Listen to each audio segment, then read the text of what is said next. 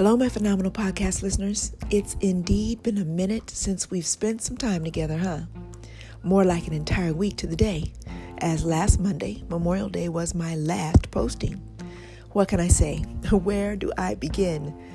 It seemed that every time I take one step forward, I was dragged back too. Now, math hasn't always been my strong suit, but I'm pretty sure that produces a negative number, right? my days were literally banging into each other. Before I knew it, a new week was on the scene. There wasn't a day, however, that went by that I didn't think about you. And of course, that nasty old devil had me believing ain't nobody listening to you. What do you have to say that's so important? Nobody's interested. So you can just stop this non factory, nonsensical banter. But as my dude, the Apostle Paul said in his letter to the church at Corinth, thanks be to God for his indescribable gift Jesus. There's just something about that name that soothes all doubts and calms all fears. My father used to quote one of the back in the day hymns He walks with me and He talks with me and He tells me I am His own. Jesus, He redirected. Jesus, the one who paid the exceptional price for my salvation, was also the one I called upon to rebuke the devil. And watch this. When I went to check out my analytics to see if my numbers had declined since last Monday, there y'all were, still listening to the other postings. Numbers were still climbing, still excelling despite my week's absentia. Thank you, dear ones, for continuing to tune in. God's word is still the same yesterday, today, and forevermore. So, what psalm do I have for you today? After I've been striving to meet every graduation deadline, to make every picture count, every picture that was taken, every festivity enjoyed and participative, after thanking God for another child completing high school and my oldest seeing his 23rd birthday a few days ago, you ready? Here it is. Let the redeemed of the Lord say so from Psalm 107, verse 2, the A portion of that verse from the New King James Version. I used to hear this psalm over and over again growing up. I'd even recite it myself during the course of my journey with the Lord, but I always thought it meant I had to say so. S O, like the word so. I mean, actually, the word so. Let the redeemed of the Lord say so. So, I said it, now what? Then I struggled with the word redeemed, thinking it meant some crazy form of perfection. And I was hardly that. And then my souls went south.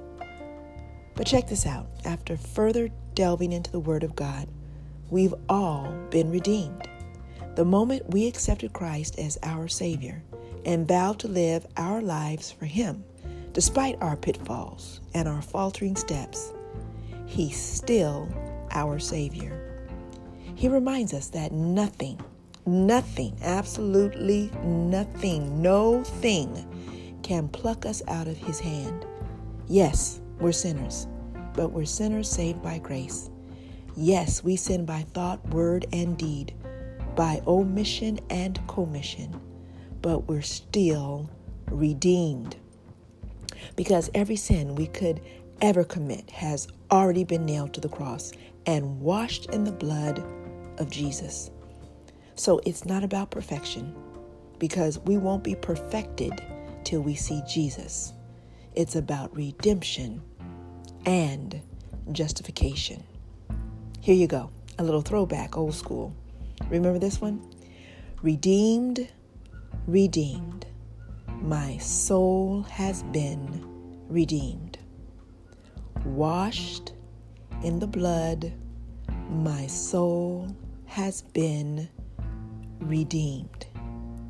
Saved, saved, my soul has been redeemed. Let's pray. Father God, how I thank you for this gathering together again with my podcast listeners. It's been an incredibly long week. Although the days marched on, never skipping a beat, you kept us. I pray that you'd continue to bless each and every one under the sound of my voice. Thank you that we've been redeemed. From the very moment, the very instant we accepted you as our Savior, as our Lord, you redeemed us and set us apart for the good work you have designed for us. Yes, O oh God, we've sinned and come short of your glory. Yes, God, we realize that you've probably held your head in disappointment like us as parents do with our children when we know they can do better. But just as we've encouraged our children that there is absolutely nothing they can do to stop us from loving them, we also know that there is nothing we can do to keep you from loving us. We are your children. You are our Heavenly Father. Thanks be to God that through the blood of Jesus we can confess our sins and you are faithful to forgive and cleanse us from all unrighteousness. Thank you that we no longer have to feel guilty because your redemptive power speaks on our behalf, because your justification does all the talking for us. Now let us continue on up the King's Highway until you call us from our labor to the eternal rewards you have in store for us. It's in the mighty, jubilant name, the redemptive, justified name of Jesus, I pray, with humility, joy, love, and thanksgiving. Amen and amen. And so it shall be. The Lord bless you and keep you. The Lord make his face to shine upon you and be gracious unto you. The Lord lift up his countenance upon you and give you peace.